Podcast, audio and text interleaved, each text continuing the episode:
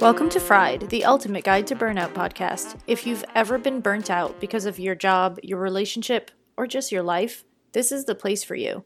We will talk all things burnout by sharing deep stories of personal transformation each week with a new guest who vows to share their stories without leaving out the scary bits. This is raw, honest, and brought to you by acupuncturist and burnout coach Kate Donovan, whose own experiences make her determined to change the current burnout culture.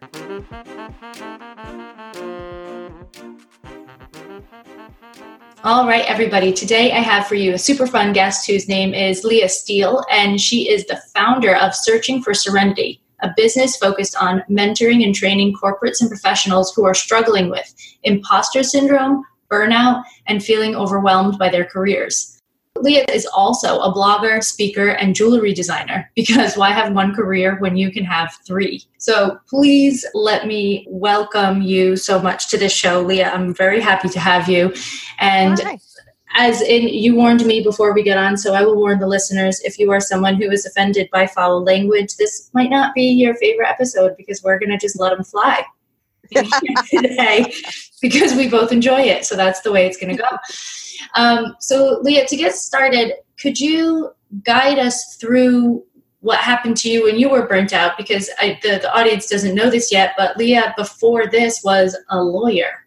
So this is, this is a big change. So, could you tell us this story? Yeah, I love the way you said lawyer. Like it's it's a euphemism for so many things, isn't it?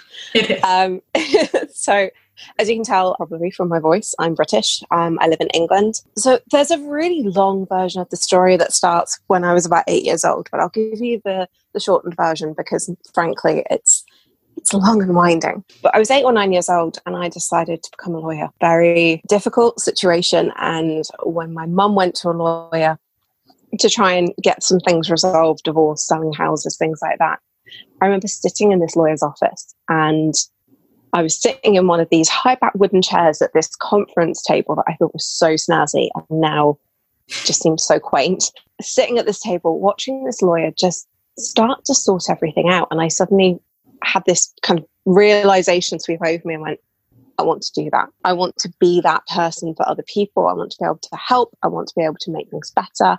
I want to be able to make sense of the dark.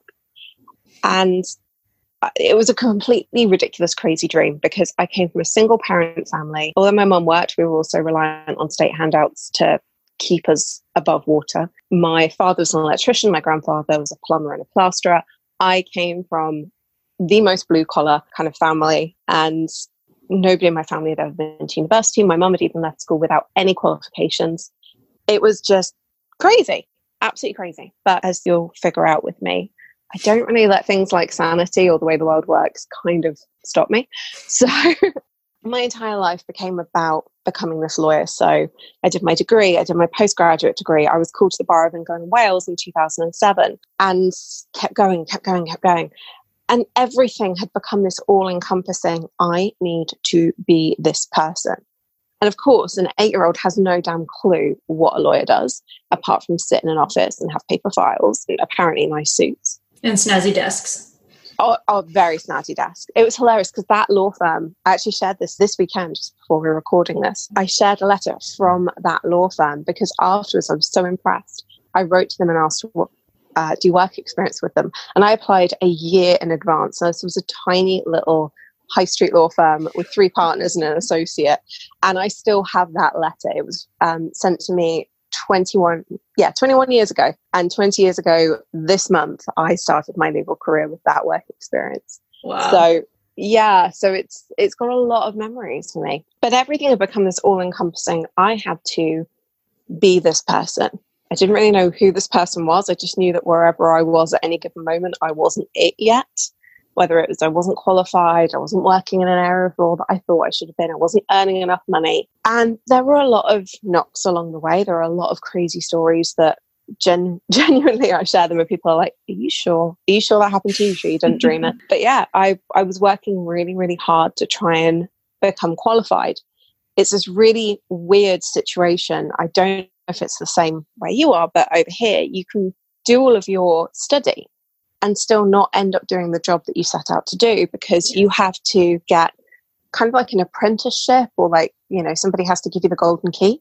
Um, and it wasn't happening it wasn't happening for me. So i was working in law as an unqualified lawyer and working second and third jobs on top of it just to pay the bills because it the pay was really fucking shit. And you know it was constantly i don't have enough money or i'm not close enough to where i need to be. And the overwork just kept rising I eventually qualified as a lawyer in 2012. Um, so I was, what, 28 at that point. So it wasn't like I'd worked for decades and decades, but it felt like it. Yeah, when you're 28, I, five years is 15.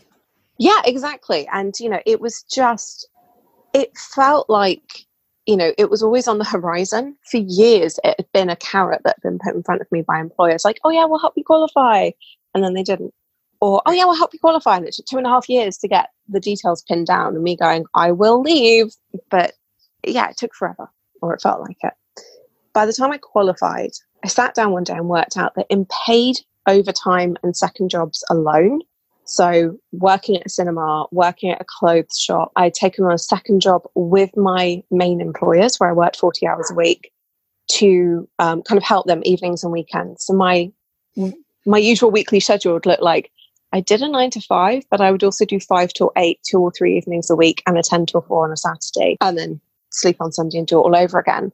And I worked out that I'd, I'd done something like an extra three and a half years of full time employment on top of my day job in the seven or eight years it taken me to qualify.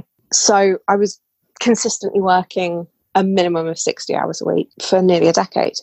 And I sat down and realized that. I was like, oh, it's no wonder I'm tired didn't change anything, didn't change a damned thing. But slowly it was just becoming more and more and more. I took on another job where I was commuting and I was commuting three hours a day. I am not a good traveler at the best of times. There was a week, you know, it was getting ridiculous. I was doing this really intense job.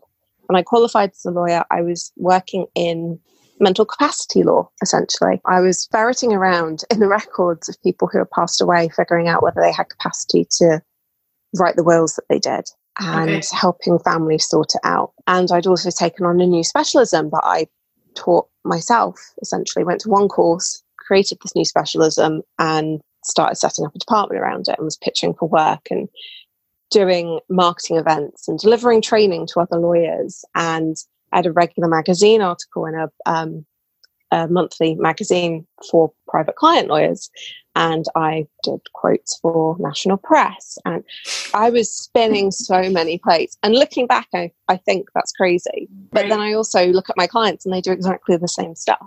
Yeah, people are doing this all the time. This is a very relatable story.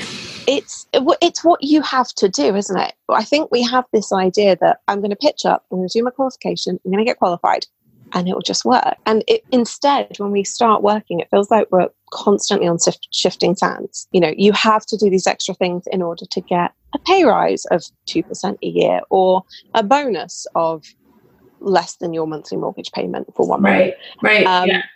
yeah. So there's a lot that goes with it. And the thing that I realized looking back was it wasn't people doing this to me every time there was an opportunity, I was like, oh, me, me, me, I'll do it, I'll do it, I'll do it. Like me, like me, please, please like me. Um, and so it just became more and more and more. And we got to a point in December 2014. So I'd only been qualified for two years, but I've been working for a decade. My mum had been in and out of hospital, and we'd begun to realize what was wrong with her. There was no treatment. And there was this week, two weeks before Christmas, I had client uh, client conference signed up, a mediation. Um, I had another couple of meetings, so I ended up in four days working Monday to Thursday. I worked out I did 50 hours of work. It's more like 60 if you include the commuting. There were days where I was on the train at 5 a.m. and didn't get home till midnight. Right. And I just kept going and going. Took the Friday off work so I could relax, avoid the company Christmas party because I was being crabby to everybody at this point, shockingly. Yeah. Um, and just start my Christmas shopping, you know, call my mum. And at six o'clock that night, I had a text message from one of my colleagues saying, We've been let go early. We're getting ready for the Christmas party. I'm sorry you won't be here, but we'll have a drink for you and I'll tell you all the gossip tomorrow. And 20 minutes later, there was a knock at the front door and it was the police because my mum had been found dead that morning. Oh my God. Yeah. Two weeks before Christmas. And Three weeks later, I was back at my desk dealing with the recently bereaved who were in disputes with their family, whilst taking one day off a week to clear out my childhood home. But there was a period of, you would think, right? You would think the knock at the door would be the, oh my God, and then her life fell apart and then she rebuilt. That's what it would be in any Hollywood story, right? Yeah. My prince would have swept in at that moment. My prince had already swept in, it was fine. but um, Prince, check. yes, Prince Charming, tick. But it didn't. It took me another six months to properly fall apart. And I It's really ended up important.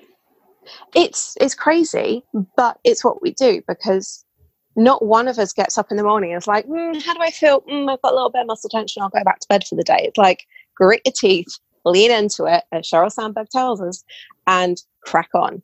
Yeah, and, And I think that what you said is, is something that I've seen in patients over the years, many, many, many times, that they'll say, you know, but I'm not particularly stressed right now. Like nothing's really happening. And I'm like, what about the past 18 months? They're like, well, you know, my mother died. I've been overworking.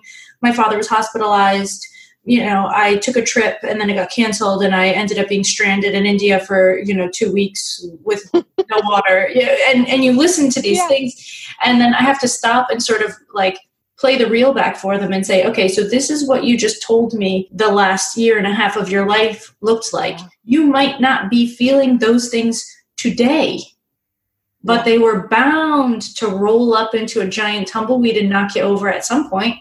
Yeah, exactly, exactly, and that's exactly what was happening. Um, I I got almost to the end of the financial year, was signed off sick for two weeks. This is the absolute kicker. I got signed. I was signed off sick by my doctor for two weeks on the basis, come back, we'll see if you should be going back to work because I wasn't sleeping.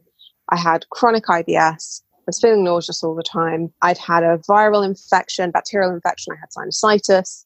You know, it- my body was just going, sit the fuck down. Yeah. And I wouldn't do it.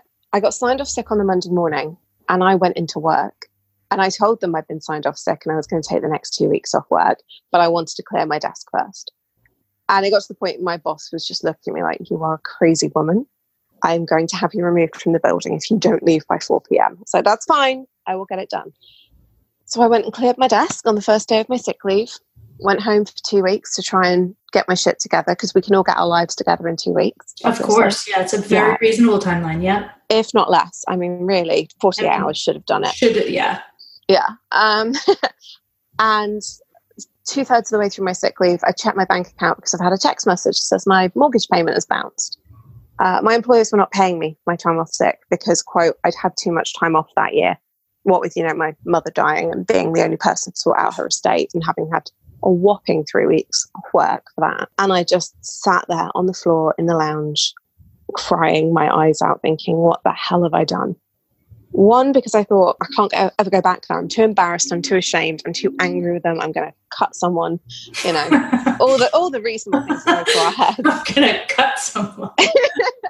Um, and then on the other hand, I was like, what the fuck have I done with my life that this is what happens? That this That is the when I- result. yeah. yeah that i've i've worked 60 70 80 90 hour weeks i've done days where you know i got up at 5 a.m and drove to a ah, this network it wasn't a networking event it was like a uh, i don't know if you guys have like a country show like a town and country show No, Um, tell us about that. We, you know, Americans love this British shit. oh and it, well this is british as hell drive to the middle of ass crack nowhere no it's not ass crack nowhere but it is the middle of nowhere you don't get any phone signal in the middle of Wales for a farmers show. So this is because agriculture is big in Wales and Yeah. I was working with a firm where we did a lot with agricultural clients. We'd show up to these events. So we were in a, a big marquee thing at this huge, and I mean huge, farmers show.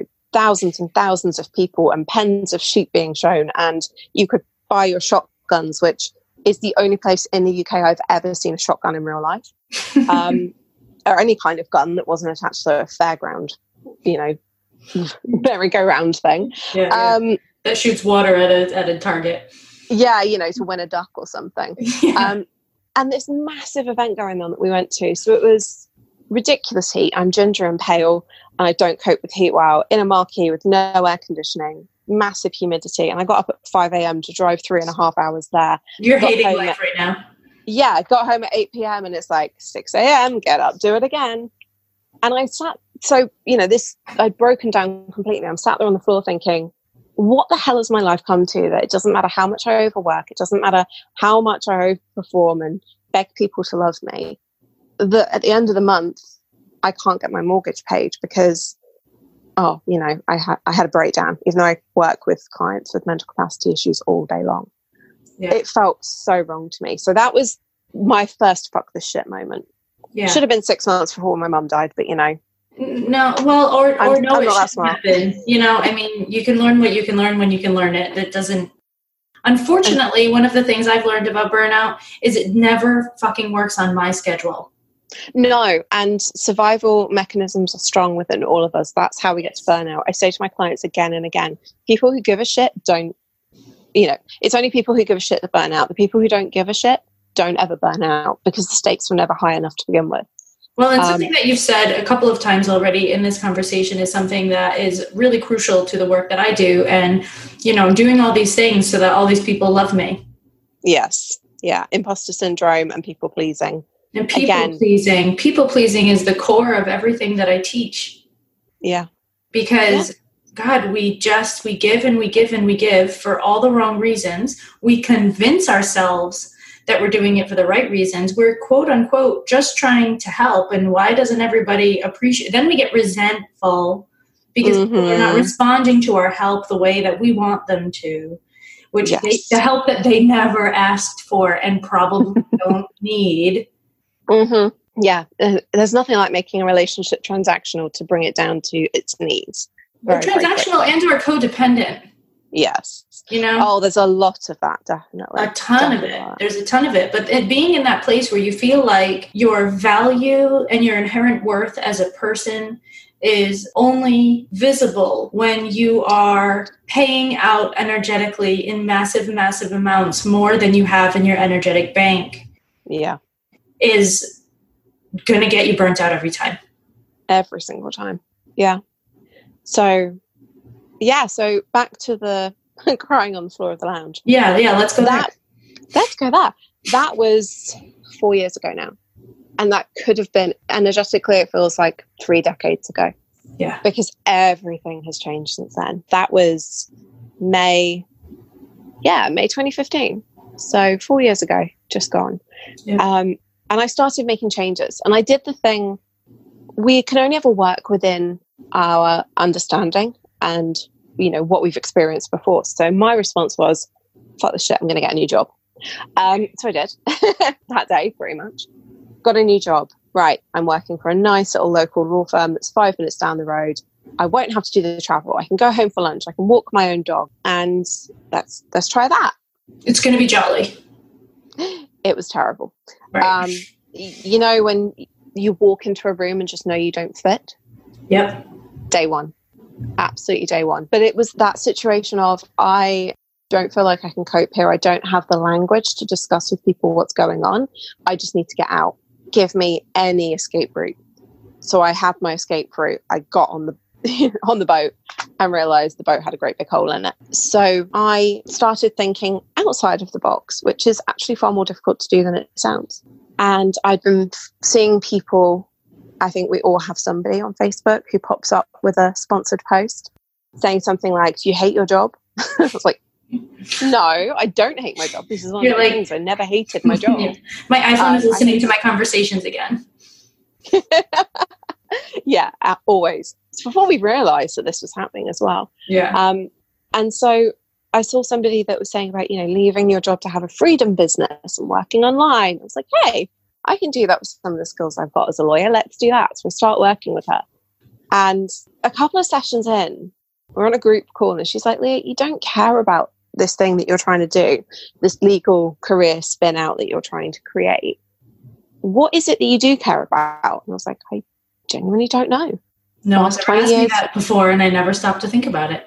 No one's ever cared because everybody has that bit on their CV where we say what we do outside of work. And I can bet you all of the money in my bank account, you probably want something better than that.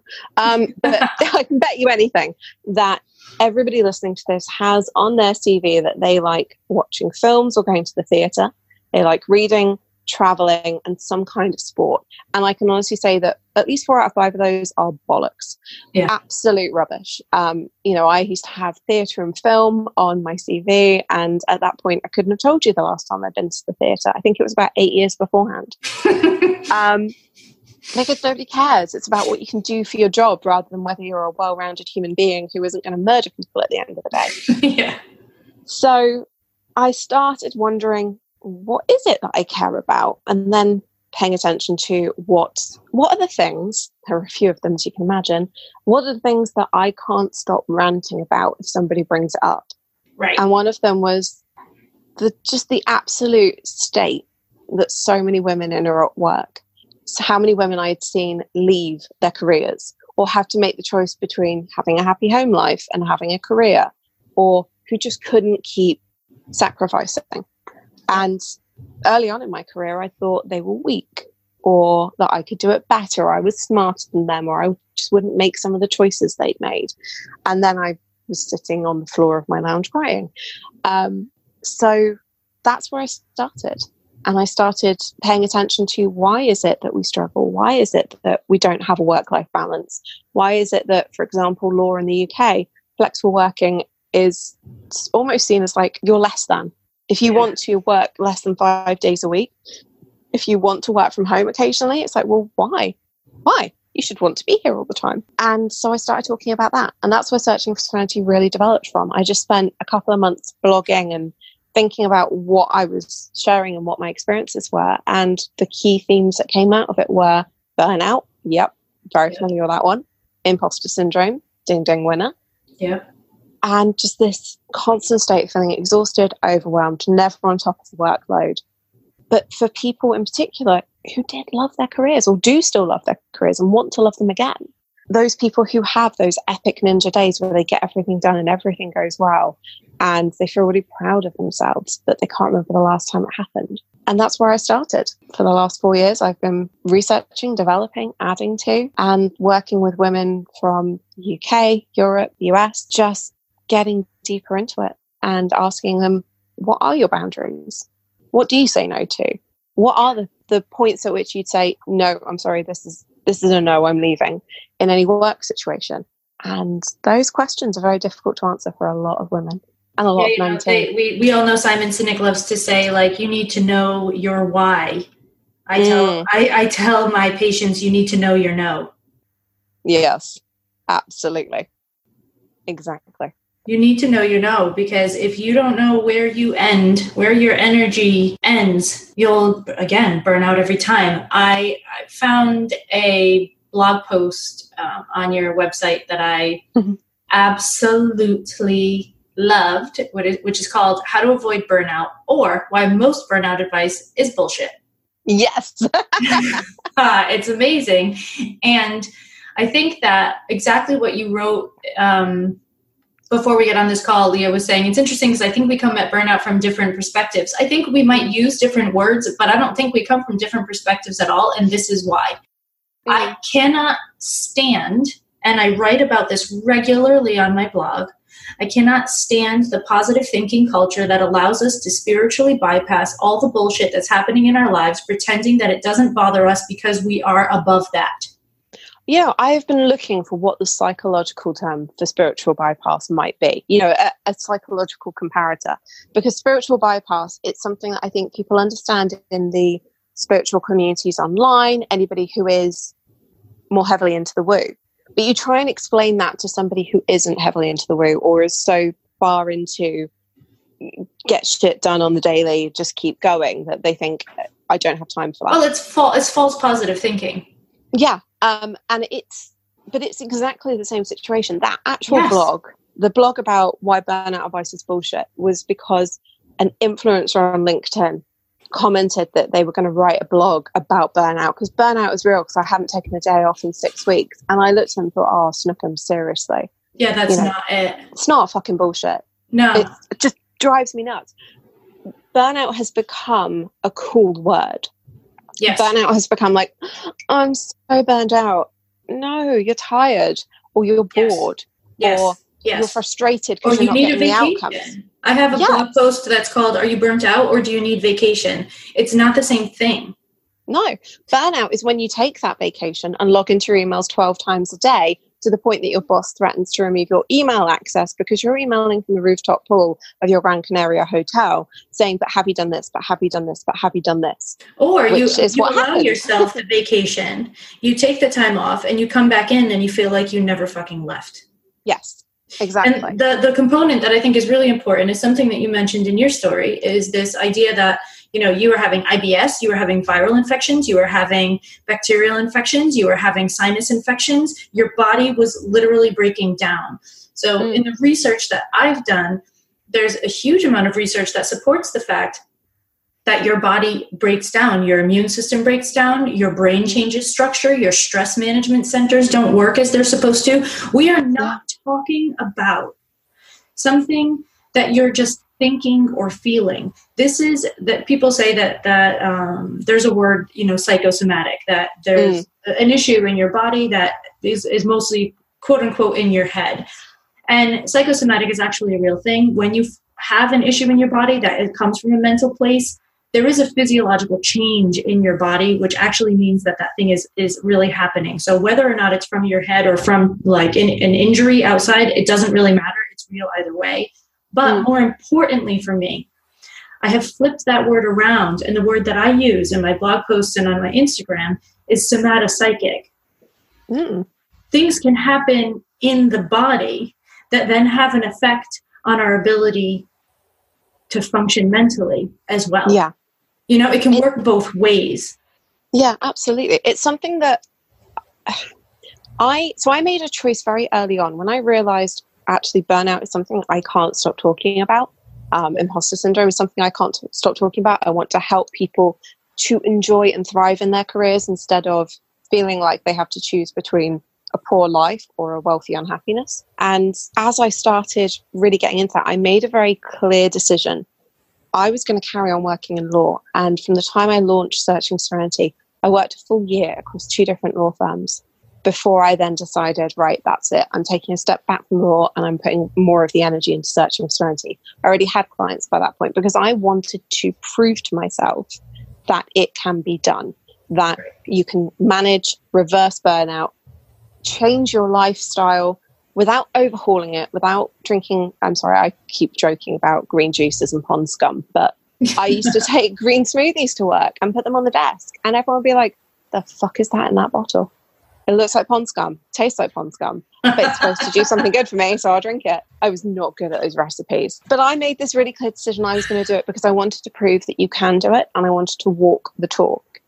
But what then ended up happening, because of course these things always happen, I moved to a role where I was in the UK, it's called a court of protection deputy. So the way to explain it to anybody in America is Britney Spears conservatorship.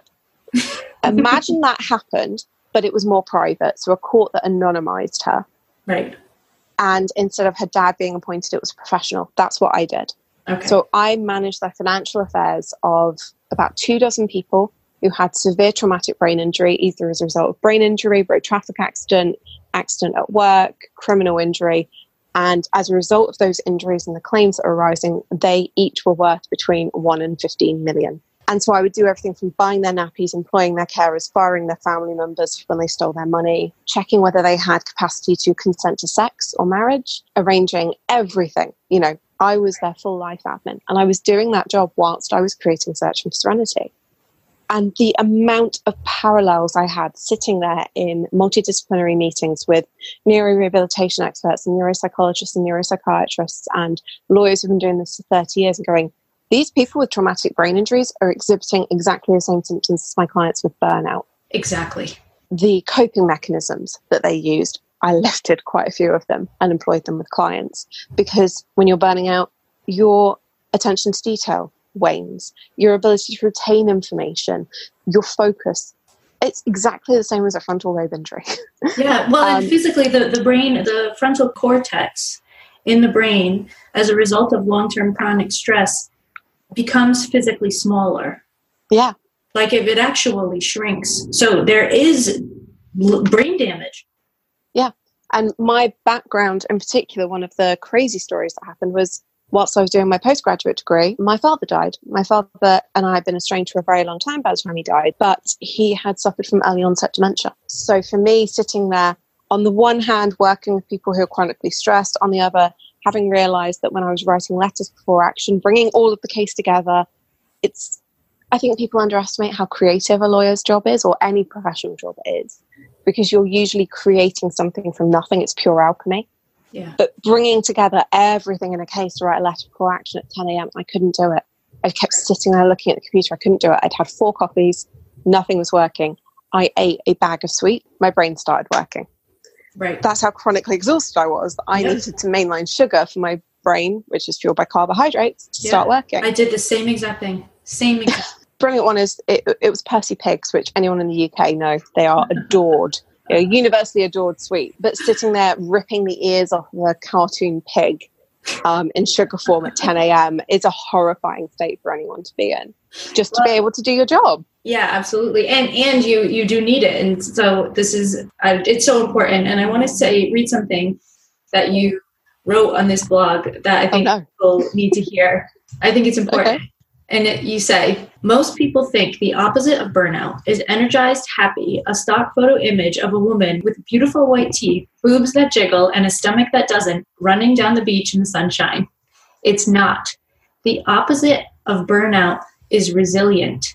The opposite of burnout is about being you, completely you, minus a bit of the self damaging behaviors, and plus the word no in a slightly more frequent basis. I'm sorry.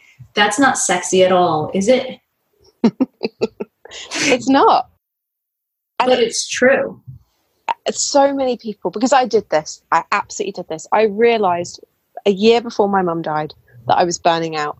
I didn't know what that was. I didn't have the language for it then. Thank God the World Health Organization has actually developed uh, yeah. a definition for burnout now because all of a sudden people are like, oh, burnout syndrome. Burnout is a occupational disease. And I kept reading these magazine articles going, you got it wrong. That's not what it is. But yeah, I know. I read, I know. And it's based on Christina Maslach's research.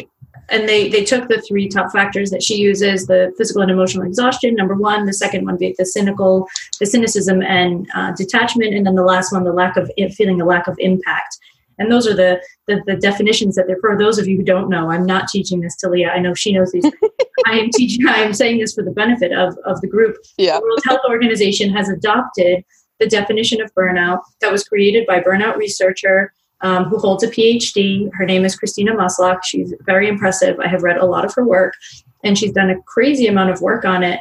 But because the first one, for instance, is physical and emotional exhaustion, that basically covers anything from IBS to bipolar disorder. Like we're we have not really quite figured out. We have a definition, but we really have not quite figured out how to really talk about it because of the fact that for each person depending on what their previous circumstances were, what their previous lifestyle was, what their previous structure was, how their parents ate and spoke to them, and all of these other factors, burnout is going to present mm. to them differently. So I think one of the reasons that burnout is coming out now as such a big thing is because we are finally getting to the place where we're doing more individualized medicine and we're not as attached to, you know, a list of three things that define a disorder. Yeah I've seen this in action because as a mental capacity lawyer, one of the things that we used to use quite a lot was something called a mini mental state examination. Yeah. Now, I, oh my God, I laughed until I cried. And I'm going to get political now. I'm sorry. Half the readership, I was going to say readership, half the people listening have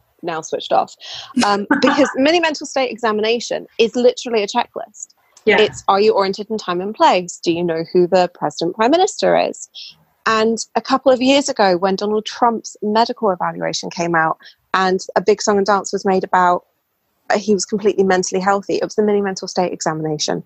Right. Um, and of course, as somebody who's worked with it, I'm sitting there going, that's not, that's, oh my God, no, this that's is a minimum standard. Yeah. It's a minimum standard. And, you know, I've seen, I've genuinely worked with cases where people have scored 12 out of 20 on the mini mental state examination who couldn't remember what to do with toilet paper after they used it, so hung it up around their bathroom. That's um, funny, but it's but you know, so the idea that one equates to the other, but I think we all look for black and white. A year before my mum died, I remember sitting in the toilets again and again and again, Googling what is burnout? How do I cure burnout? And I kept finding the same articles that talked about priests burning out and the lack of empathy. Yeah. Okay, that's one thing. But all the advice was change your diet, try to relax. Telling a type A lawyer who spent her entire life in survival mode how just try to relax is a little bit mm, ineffectual, should we say? It's a little bit rude, I think, because you're not yeah. actually talking to the person that's sitting in front of you. Like it's it's, it's yeah, it's, it's totally ignoring who you are as a person.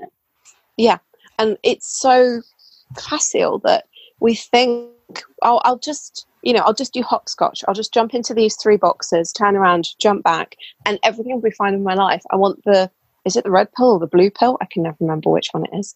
Um, Matrix references. Yeah, we'll call it purple. Um, but you know, we want a pill. We want a quick fix solution. We want to press a button and it will be okay again. And I remember just crying in the toilets at work. And I used to do this thing where I'd fold a tissue and I would put it directly on the waterline of my eye above my lashes yeah. because if the tears were soaked up directly from my eyes and I hadn't cried down my face, then, you know, obviously I hadn't cried. So it didn't count. and nobody would know.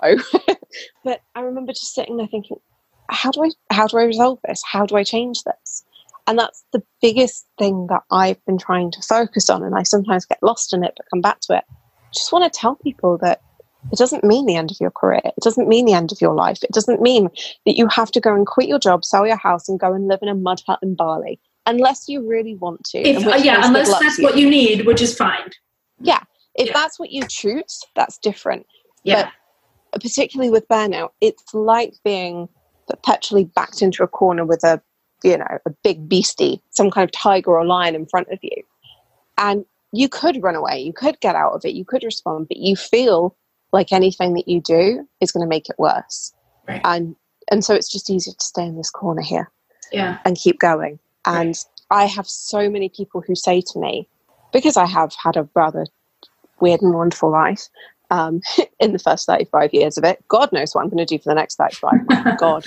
But so many people say to me, Oh, I understand why you burned out. You've had this happen or that happen, or, you know, your mum died. So it made sense that you burned out. How can I burn out when I'm doing, you know, a, a job and I'm married with kids and I'm going, Okay, when was the last time you slept eight hours a night? When was the last time that somebody said thank you to you at work? When was the last time that you did a job and you didn't go home and think, I could have done that better and I've got 50 more things to do tomorrow and I'll just log into my emails after dinner? We need to stop making it about catastrophe and make it about every day. The everyday you've got the choice to live. Shit. Yeah. Yeah. Every day you've got the choice to live a little better or live a little worse. And most people are choosing the live a little worse option by default. Right. And then you said in this blog post also, so instead I help you figure out why you're checking your email so much. What don't you mm. trust? What do you think you have to turn why do you think you have to turn the world by yourself? Yeah. Right? This this falls into very much the type A personality. And so and this is one of the things that I have a little bit of a bone to pick with. I, I hmm. love this question and I think it's important. And also, burnout in my research one of the things that I found is there is a certain amount of it that is internal and controllable by us, and a certain amount of it that is external and not controllable by us. Yeah. Right. So, this is when you can make changes, and one of those changes might need to be that you have to quit your job and go work somewhere else because the environment that you were in lends itself to mm. that for you. Yeah right? Having a lack of autonomy in an office is one of the signs. Having, honestly, having like really bad lighting in mm-hmm. an office yes. is one of the things that leads to burnout. So if you have a place that's not focused on creating a burnout resilient culture within the corporation, within the job, within the company, mm. then sometimes part of the part of it is you do have to change that because you cannot combat the energy of the entire world. Exactly. My point is that I see people quit because they don't think they have any other option. or right. and they may or may it's not, pushed to yeah, or because it's just pushed to such an extent yeah. that they see no other option. And that was one of the reasons why, for me, I worked. I mean, I did. I changed my employer as I was setting up searching for Serenity, and I did have a little bit more autonomy. It came with some side effects, definitely. But, you know, I did not move to some kind of free range, you know, pasture fed version of law. It was the same strip lighting, you know, internal desks, sitting at a monitor 12 hours a day being attached to a mobile phone and traveling around the country. What I, the biggest thing that I want to help people understand is you have to, or you get to make informed choices. And quitting your job because it's accumulated and accumulated and accumulated until, like I was, you're sitting on the floor crying, going, How could I ever go back? That's six months too late, six years too late sometimes. Getting to the point where you can do as much as you can within yourself know that you are getting healthier, know that you have control over certain aspects, and then being able to very clearly identify what is outside of your control and whether that is something that you can tolerate for the long term. That's a very different proposition. Yes. From what yes. I see a lot. And yes. I, you know, I get a, a message a week on LinkedIn from somebody going, Oh my God, I love your work. I've been reading all your blogs. I quit my job today. I have no idea what I'm going to do. And I go, Oh my God. yeah, I absolutely am 150% right there with you and the, the, word that you're talking about the thing that you're that you're floating around is resiliency increasing yeah. increasing your stress management skills increasing your the amount of resilience you have which which in my practice i call bounce back ability yes increasing your bounce back ability so that you're at this place where you can actually know where the energy leaks are happening where you're overgiving and how, where you can pull back which things are actually affecting you. And just like you said what are you able to accept and allow to be a part of your life? And what are you not? But you can't make that decision from a burnt out brain with a diminished frontal cortex because your even your, your stress management system your limbic system is not working properly and also in addition to that the your frontal cortex is, is responsible for logical thinking right so you're you're not as able to think logically as you were before so it's not a great time to make that decision, you know? No. And I used to sit there, you know, we had people, when I was working as a medical capacity lawyer, managing affairs for people, you know, everything that they did was not scrutinized in the bad way, but reviewed. They were some of the most supervised, assisted people I've ever met with carers left, right, and centre, and medical reports about can they do this or can they reason this? Can they understand this and make an informed decision? And I kept sitting there in awe thinking, you take this to any given person on the street, and I don't know if they could pass that test. Yeah. You know, I don't know if the mum who is working five days a week and desperately trying to do the school run to the after school clubs, knowing her kids are already exhausted, shoving a piece of white toast in her gob, and then checking into her emails after her kids have gone to sleep and working till midnight, which a lot of my clients do. Yep. I don't know if they can make some of these more um, detailed, choices. nuanced choices. Yes, yeah, I and it, it's so important. But that goes by the by. As somebody that I follow on LinkedIn a while back referred to law in particular as having become factory work for brains. This expectation that we'll go in, sit down, do eight to 12 hours, go home, that there's never any peaks or troughs in our performance, that we shouldn't be impaired or impacted by anything. And it rang so true for me because it's this constant presenteeism, it's this constant showing up physically. Your brain is elsewhere.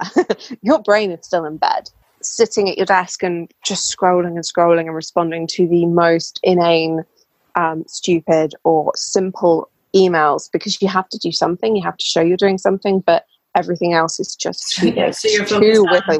Productivity. Yeah. yeah exactly. Yeah. So it's one of the things that I'm yeah i'm really focused on. I love it so much. What is can you tell us what happens in your mastermind? So i my mastermind's a little bit different. So i call it the resilience academy. Um, it, it was called the serenity spirit mastermind um, until recently and i realized that we as a group because they've been with me most of the people almost all of the people in there have been there with me for two years because it's about long term maintenance and improvement. It's about the tiny tweaks as opposed to the radical life overhaul that everybody seems to want. Again, it's deeply unsexy. But the Resilience Academy in particular, it's about being able to have a safe space to go to share, to be able to talk to people without feeling like, you know, Sheila from accounts is going to stab you in the back if she catches you crying in the toilets or any of those kinds of things.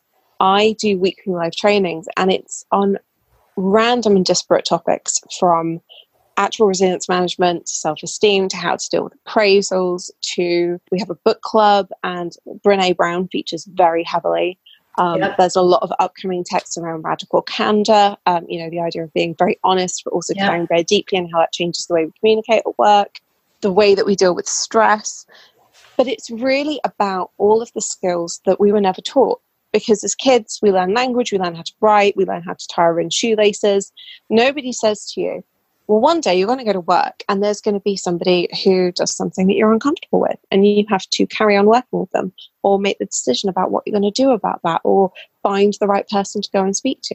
These are all incredibly nuanced topics yeah. that we are just expected to know. We're just expected to have resilience. We're just expected to know how to deal with that client who keeps making advances to you or that client who, God, you know, so many of them People um, just already filled that in. You said that client who, and we went dot dot dot, and everybody yeah, just said in their minds who that client was. There's or there's always some of them, right? Yeah. Um, and I've I've certainly worked with I've got some brilliant people. I actually have some of my legal clients are still connected to me now, even after I've left law and love what I'm doing now, because we connected on such a human level. But there were also so many people who uh, were very difficult to deal with. And we're not taught how to deal with difficult people. We're not taught how to manage your energy when you've got massive competing demands. We're not taught how to switch off. It well, we never needed work. to know how to switch off before because we didn't have cell phones until 2007, like uh, smartphones, yeah. you know? Yeah, I mean, my it just shows how quickly it changes, and this is one yeah. of the things that I do to remind people. My mother left school at 15 with no qualifications, worked in office jobs her whole life, she worked from home for a very long period of time and she would work from 6 a.m. till 10 p.m. every day. That's, you know, the, the method I grew up with. It's amazing that I burned out, really. Um, but, you know, she worked in an office environment. It was not, God, she's going to come back and haunt me for saying this, but it wasn't complex work. She wasn't having to weigh up the the relative cost benefit of do I employ this family member or do I get a professional that's going to charge more but have a better rapport or do this.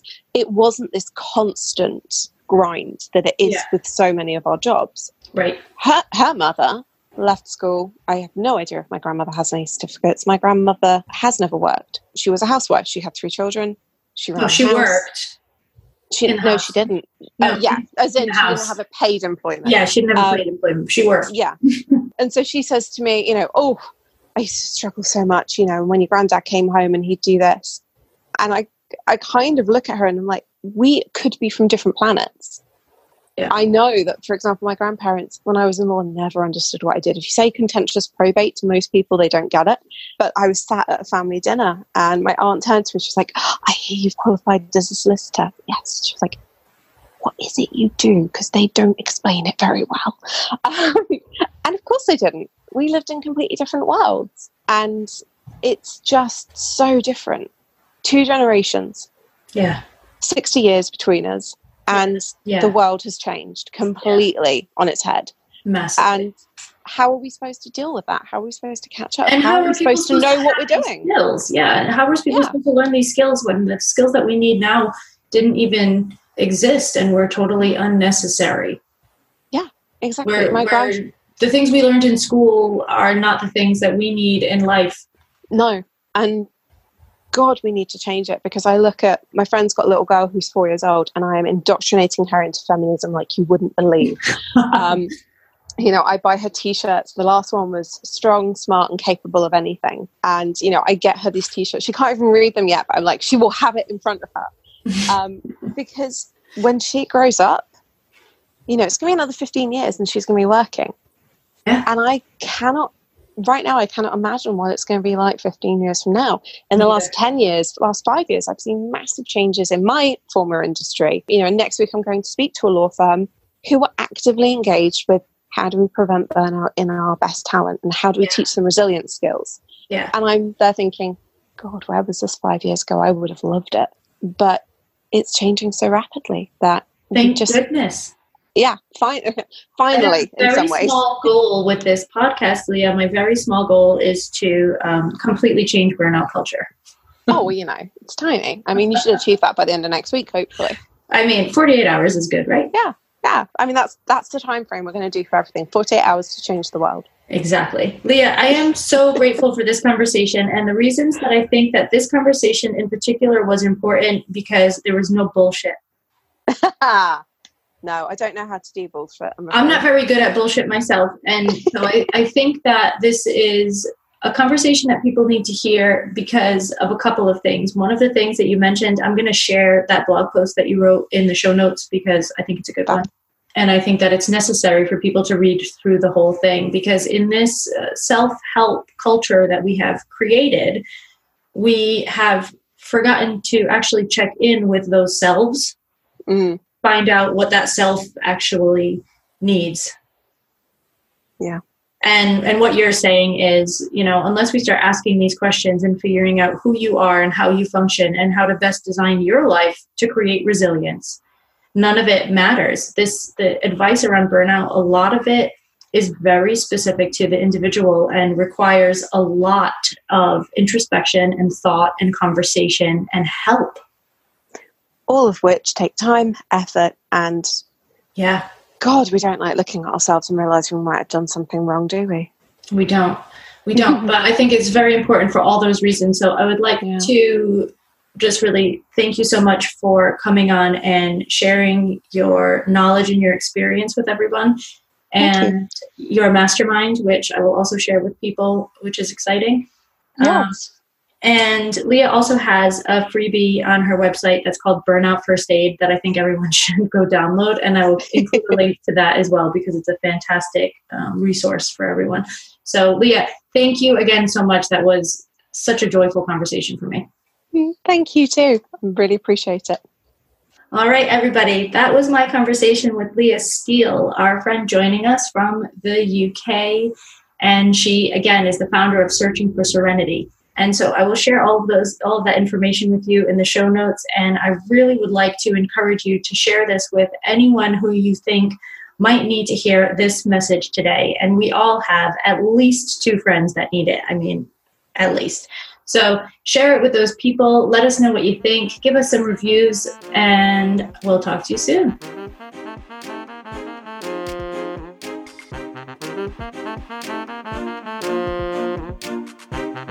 Ha ha ha ha!